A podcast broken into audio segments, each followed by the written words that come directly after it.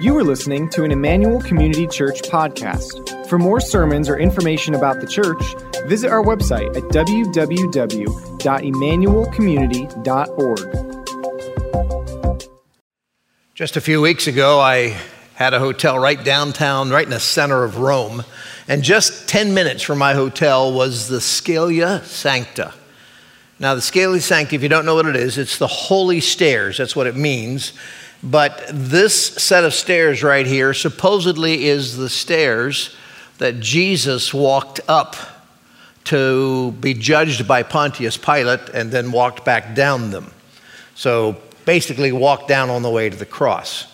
Now, you might say, well, didn't that happen in Jerusalem? What are they doing in Rome?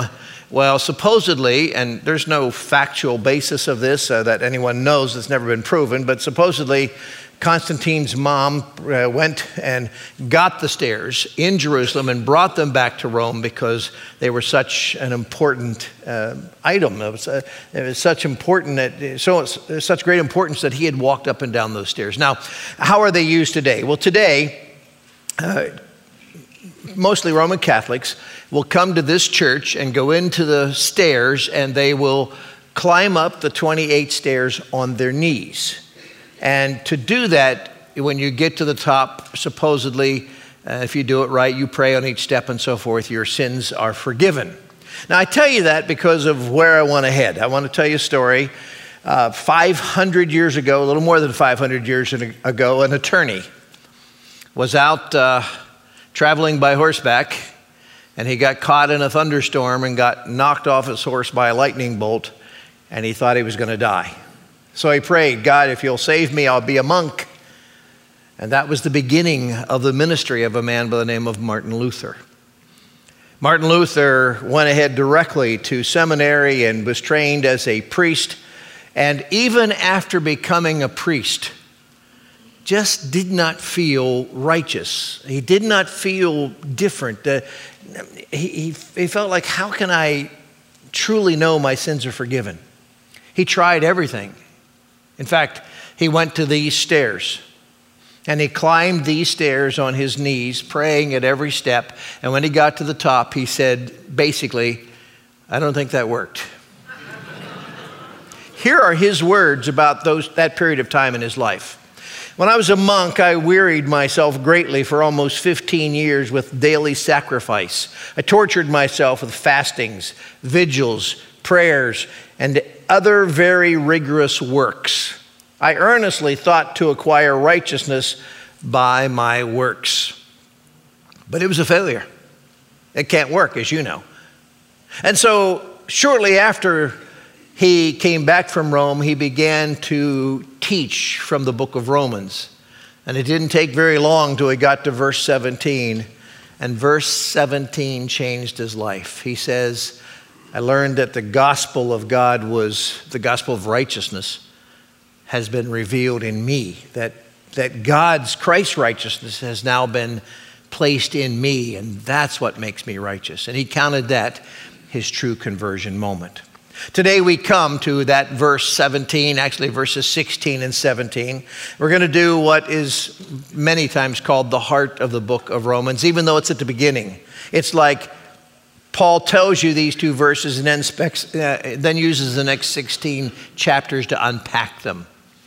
It's, it's an incredible two verses that all Christians should know. In fact, this week I wondered how I was going to preach this, and I worked on coming up with an outline and so forth, and I, I really couldn't. And I realized, you know, the best thing to do is just take this phrase by phrase, and that's what we're going to do today.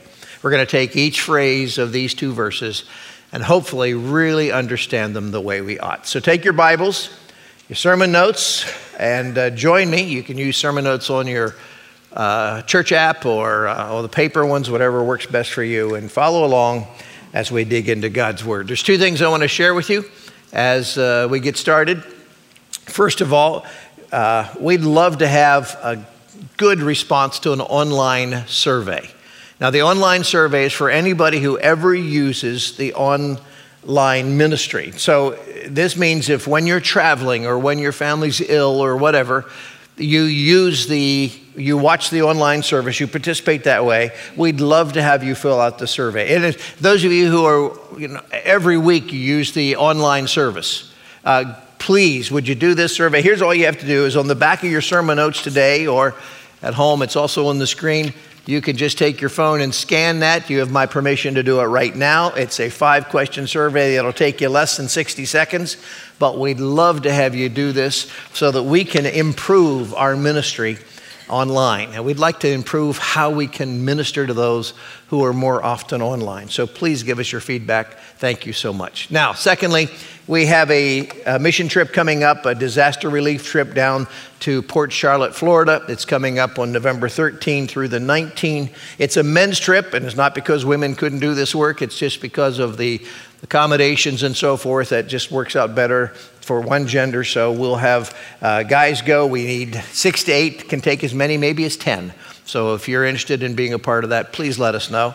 Sign up on your e card or just contact one of us, and we will make sure you're a part of that. Okay, we're going to dig in, but if you're doing the survey, go ahead and do it. I don't mind at all. I know some of you worry that you won't get all your blanks filled in, but I, maybe you can do both. Are you ready? Here we go. There are two lessons for the series that we're talking about. Number one, God's eternal qualities are easily seen and known by anyone who chooses to know Him. God does not hide Himself. It's not a hide and seek. Can you find me? No, He is front and center. He is there for anybody who wants to find Him. Secondly, for those who trust Christ, God's righteousness is revealed and imparted to them. So you'll see Christ's righteousness, but you also have Christ's righteousness. And God the Father will see you as perfect. And I know you and I say, I'm not perfect, I'm no saint. But you are. If you're a follower of Christ, in God's eyes, you are. He sees you as righteous.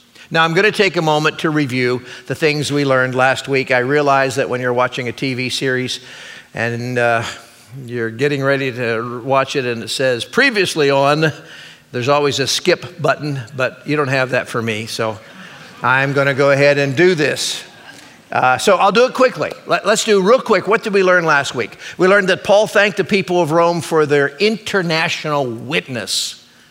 Worldwide conversation about these people. Paul says, Everywhere I go in the world, I hear reports about your faith. Wow, what a testimony to the people of Rome.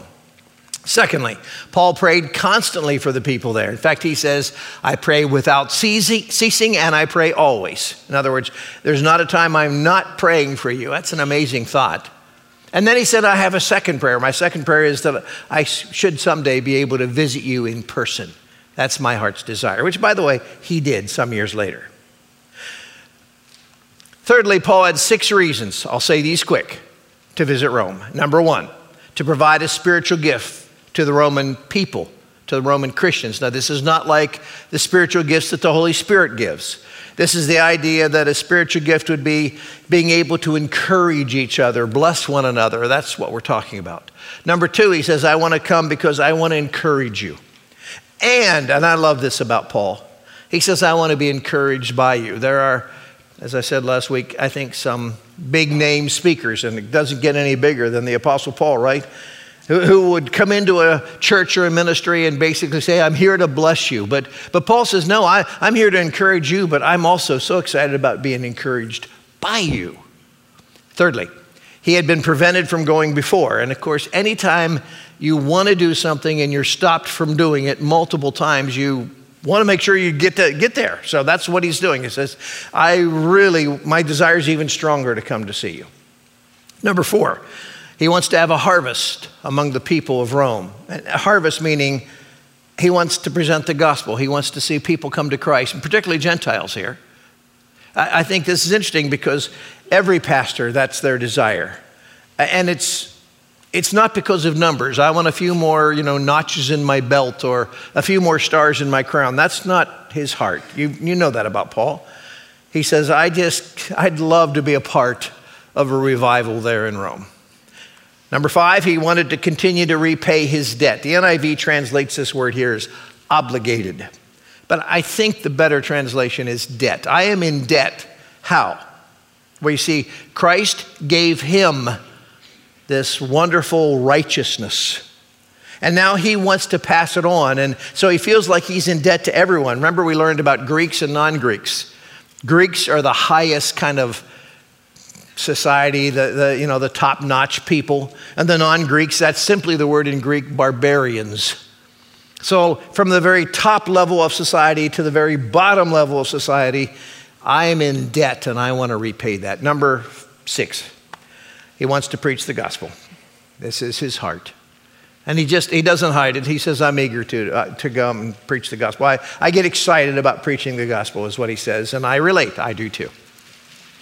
Now, I want to tell you a couple things about these two verses before we dig in, because I think you should know these kind of backdrop things. Number one, these two verses begin a major shift in focus that if you don't know what you're looking for, you could easily miss it. He shifts from himself. I want to come see you. I am praying for you. My heart's desire. It's all about Paul, which is a good thing. It's not a negative thing. But now it switches. In fact, I want to show this to you. I didn't know quite how to do it, so I kind of put this on the screen with all the the letter I with I put it in red there so you could maybe see it. He says 14 times, I, I, I, I long to see you, I may be with you, and so forth. 14 times he says I. The 14th time is in today's passage. For I am not ashamed of the gospel because it, right there's the transition. For eight verses, it's been about Paul. Now it shifts to it, and the it is the gospel. Now it shifts clearly to the gospel, and that's what we're going to study. Secondly, these two verses are the heart of the book of Romans. The rest of the letter is basically explaining it. The things that you read here about the gospel and about righteousness and so forth, you're going to keep reading through the rest of the book, and it's going to even expand uh, so much more than you can imagine. Number three, these two verses have changed the hearts and lives of so many people and revivals in our world that it's hard to estimate it. But the one I shared with you is Martin Luther. And verse 17 is the one who changed his life and began, as you know, the Reformation, which many of us are the result of. Number four, these two verses need to be understood, my opinion, memorized by every believer. These are two that you should not only be able to say from memory, you should be able to explain easily. And I think maybe we haven't taken the time sometimes to do that kind of thing. We're going to do that today. These two verses help us understand this passage is interconnected. Each line kind of builds on the previous one and magnifies the previous one. And I'm not going to take time to show you this except to kind of do like I did earlier. This is beginning with verse 16, going all the way down to verse 21, and you can see the word for, gar in the Greek. This is the word for, and it means because or so that. And so you can see, for I am not ashamed of the gospel, for it is the power, and for it is the righteousness, and for faith, and so forth. So he just keeps going back to that word, and you could translate it just as well, because. And you understanding that he's unpacking something really important that we'll actually conclude next week. Now, I'd like to read it to you before we take it verse by verse or line by line here. So I'm just going to give you some context. Verses 14 and 15 we did last week. I am obligated both to the Greeks and the non Greeks, both to the wise and the, and the foolish. That is why I'm so eager to preach the gospel also to you who are in Rome. I'm so eager to preach the gospel for, for I am not ashamed of the gospel. For, or because, it is the power of God that brings salvation to everyone who believes, first to the Jew and then to the Gentile. For, in the gospel, the righteousness of God is revealed, a righteousness that is by faith from first to last. Other translations, by the way, right there say from faith to faith. We'll understand that in a moment. Just as it is written, the righteous will live by faith. So, two verses, we're going to take them phrase by phrase. I broke it down into 10 parts. Hang with me, here we go. First line, for I am not ashamed. Paul says, I can't wait to preach the gospel because I'm not ashamed. I'm excited about it. Paul begins this section by giving his personal testimony. I'll share the gospel anywhere, anytime. I don't care if I'm with Christians, I don't care if I'm with non Christians, absolute pagans, people who worship another God. You remember Paul on his first missionary journey goes into a town and begins to preach, and they stone him to death. Then they drag him outside of the city and they leave him for dead. He gets up. When he gets up, he runs. No, no, he walks right back into that same city and keeps preaching. Because you see, no matter what you do to him, he's not ashamed of it. He gets chased out of Ephesus, Philippi, Thessalonica, Berea, and many other places. When they chase him away, they say, Paul, stay out of trouble for a while. And he ends up in Athens. And he's walking around Athens trying to stay out of trouble, but he can't. Because he goes up on Mars Hill. Today it's called the Areopagus. And there are all the philosophers, the greatest minds of Greece, maybe the greatest in the world. And they have all these multiple gods. And they even have a, an image, but they call it the unknown God. And so Paul goes to the greatest minds on the planet and says, You know what? You don't know who the unknown God is. I do. And he begins to share the gospel because he's not, not ashamed. And by the way, some come to faith. One guy, by the way, who came to faith that day was named Dionysius. That's my name in English, Dennis. So that's my favorite verse of the Bible. so, Paul, many, many times proved to us that he's not ashamed. He viewed the gospel as a gift that cannot be repaid. And by the way, I just paused to ask you are you ashamed? When someone asks you about your faith or asks you if you go to church, are you ashamed? Secondly, of the gospel. The word for gospel is euangelion in the Greek. But if you see it translated or transliterated like I have it on the screen, it's pretty obvious what that word is today. For us, it's the word like evangelism, right? And so, euangelion translates specifically to the words good news or good tidings or glad tidings. That's what it really means. When I was a little boy, we every year read the Christmas story, obviously, in the King James, and it says, And the angel said unto them, Fear not, for behold, I bring you good tidings that's the word good news. Euangelion. I bring you the good news. What was the good news? A baby whose name was Jesus the Christ. And so, this good news is for us to share. By the way, if you teach it, if you share that good news with a friend, coworker, you are now an evangelist. Euangelion, it means evangelist, and you're, you're an evangelist. So hopefully you are faithful to that. Number three, I'm not ashamed of the gospel because it is the power. Now, the word power in Greek is dunamis. 150 years ago, a gentleman who was an inventor came up with something that he'd been searching for for years a way to stabilize nitroglycerin. And he invented this ability to move nitroglycerin around and explode it. And he went to a Christian friend and he says, What's the Bible's word for power? And his friend said, Well, in Greek it's dunamis. And he said, That's it. I'm going to name my invention dynamite. And so dynamite it became, but unfortunately, not only was dynamite used for good things like building, it was used for horrible things like war. And dynamite became the horrible power of war that destroyed lives over and over and over again. That people began to hear the word dynamite and think, oh. And so this inventor said, I, I'm going to die, and people are going to remember me as the guy who was the man of war. I don't want that. So he took his fortune and put it into a fund and said, I'm going to make it a peace prize that'll be given every year, and you know who he is Alfred Nobel, the Nobel Peace Prize. Because you see, this stuff was so powerful, people were thinking of it in the wrong way. It can be good, it can be for peace.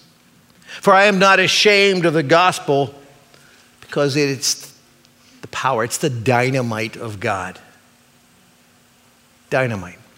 How have you seen that power in your life? Well, let me just give you some biblical examples, then we'll move to more current. There was a man who would come to Jesus at nighttime because he was afraid of anybody seeing him. He was a coward. But by the end of the Gospel of John, he's going to be with Jesus in broad daylight because the gospel had turned a coward into a bold man. There was a man by the name of Saul who killed people who believed in the gospel.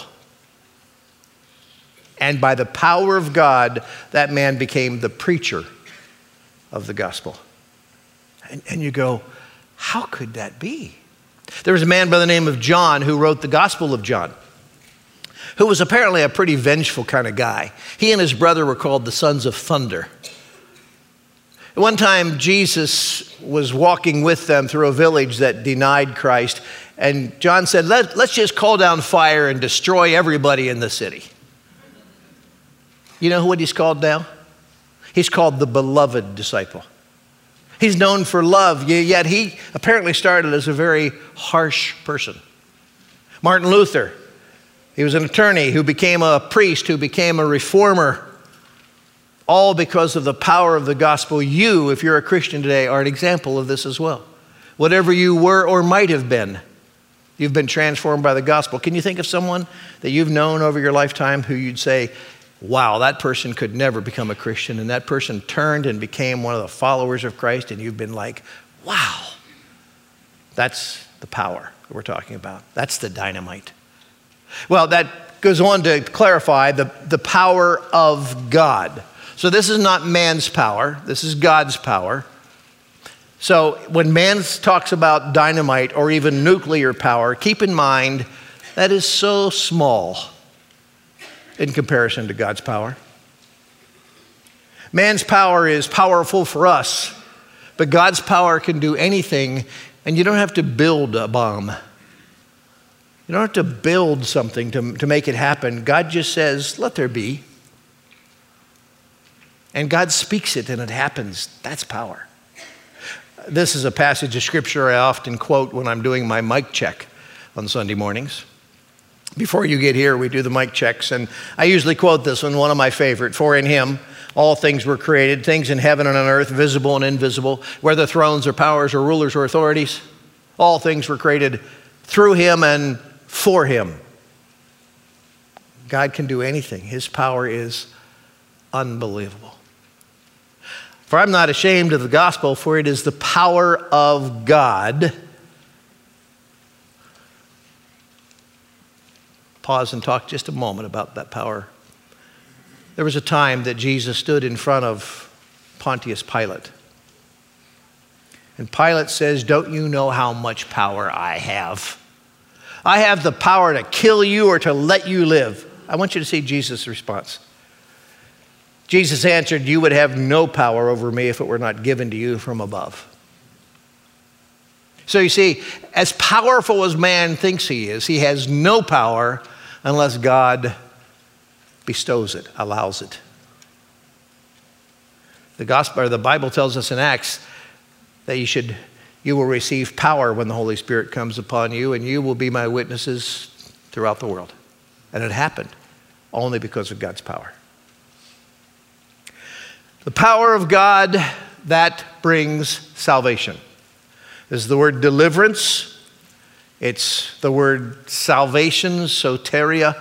It's, uh, a, it's, a, it's, it's a salvation that you can't find anywhere else in the world. You can try, people do. Maybe some of you are still trying. You think your good deeds, you're living better than the person next door to you, that you're going to still get into heaven because you're living good enough. No, you'll, you'll find that there's no salvation in that. You'll even sense it, you'll know it. The power of God is the gospel that brings salvation, and there's no other way to get it, and it's a free gift. And that's, I think that's part of the problem. It's a free gift. People go, ah, it's free. Talked to a woman on the phone yesterday He said, We're going to send you a free iPhone case worth $60. I'm like, Right. No, no, really. No catch. You don't have to send us anything. Just, we're just going to mail it to you. Right. What's the catch? I couldn't even believe it about an iPhone case. How can people believe it about salvation? But you should. God says there's no way you could afford it, so I can't sell it. So I'll give it to you. It is a free gift, salvation. To everyone who believes, this is just the bottom line that it doesn't matter who you are, how good you've been, how bad you've been in your life. There's always people who think, well, God couldn't save me. Oh, yeah, everyone is what the Bible says. Everyone. In fact, here's a verse we're going to read four times in Romans. This righteousness is given through faith in Jesus Christ to all who believe. There is no difference between Jew and Gentile. Doesn't matter who you are. We'll read that in chapter 322, 411, 10:4, 10:11. Paul wants you to understand this is for everyone. No exceptions. And by the way, I want to show you what it doesn't say. It doesn't say to everyone who behaves. Because you see, there are many people who still believe that. And again, maybe some of you still think that if you behave well enough, that you're more good than bad, you're still going to get to heaven. Or if you're better than 49% of the world, you're going to make it, you'll make the cut. No, has nothing to do with behaving. Some people think, well, it's to everyone who belongs. If you belong to the right church, if you belong to the right family, then it's, you know, you're going to be adopted in. No, there are, there is no second generation Christians. You, it doesn't matter where you belong. And some people believe that means, you know, whoever, whoever bestows, and the word bestows, the idea of giving. If I give enough money, if I give to charities, if I give more than I keep, maybe then I'll get in. But that's, that's not the answer. The answer is to everyone who believes. It just seems so simple. First to the Jew, then to the Gentile. This is simply saying that the order in which the gospel came was first to Jews. Do you realize that all of the first Christians were Jews? The day of Pentecost were all Jews, and thousands and thousands of people came to faith in Jerusalem. They were all Jews. And then it went to Samaria. They were half Jews. And Judea, all of the surrounding area, they were Jews.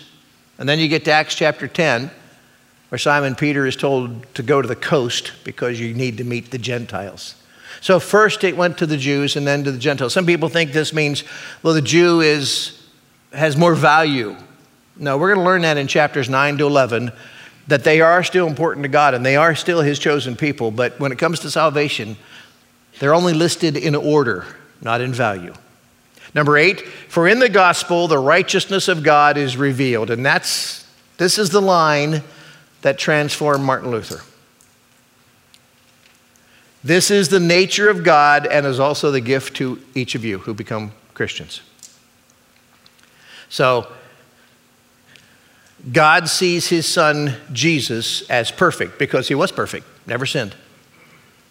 And then he looks at me through Christ and sees me as perfect. And I think, boy, I'm far from perfect. Doesn't matter.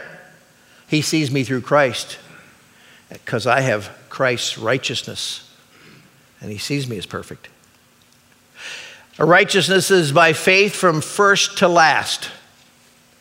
Never any loss in this. And this is the line that I think people kind of get confused on first to last as the NIV. Here's the ESV. Many translations do it this way because this is the actual word for word. For in the righteousness of God revealed from faith for faith or faith to faith. What's that mean? It means that Jesus was the first person of righteousness and he gave that to the next generation. And they brought people to Christ. And when they did, they got 100% of the righteousness. And then I went to the next generation. Our next generation, I was telling my grow group this week about my own conversion experiences. I was eight years old. And the man who led me to Christ, he was 100% righteous in Christ.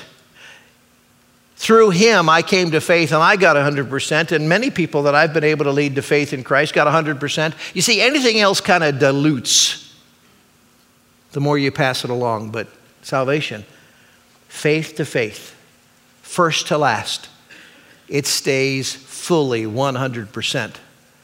We all have the same righteousness.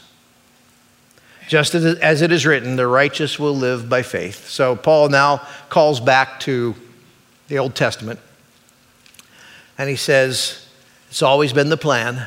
God didn't make up something new here in the New Testament. It's always been the plan that the righteous person will live by faith or faithfulness. So, those are the two verses. I hope they mean more to you and make more sense to you. Would you just read them out loud with me so that we can just kind of lock in these two verses we've learned together? For I am not ashamed of the gospel, because it is the power of God that brings salvation to everyone who believes, first to the Jew, then to the Gentile. For in the gospel, the righteousness of God is revealed, a righteousness that is by faith from first to last, just as it is written, the righteous will live by faith.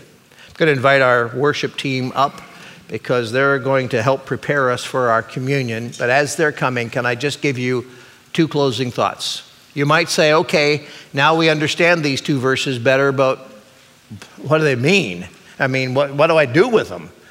And here's my just two thought application. If you're not a follower of Christ, you're missing out on this righteousness. You can be perfect in the Father's eyes. And there's no other way in the world you can get it. It's free. I know that's a hard thing for some people. It's a free gift, but you can have it. All you have to do is believe. And I know that many of you, most of you, are followers of Christ.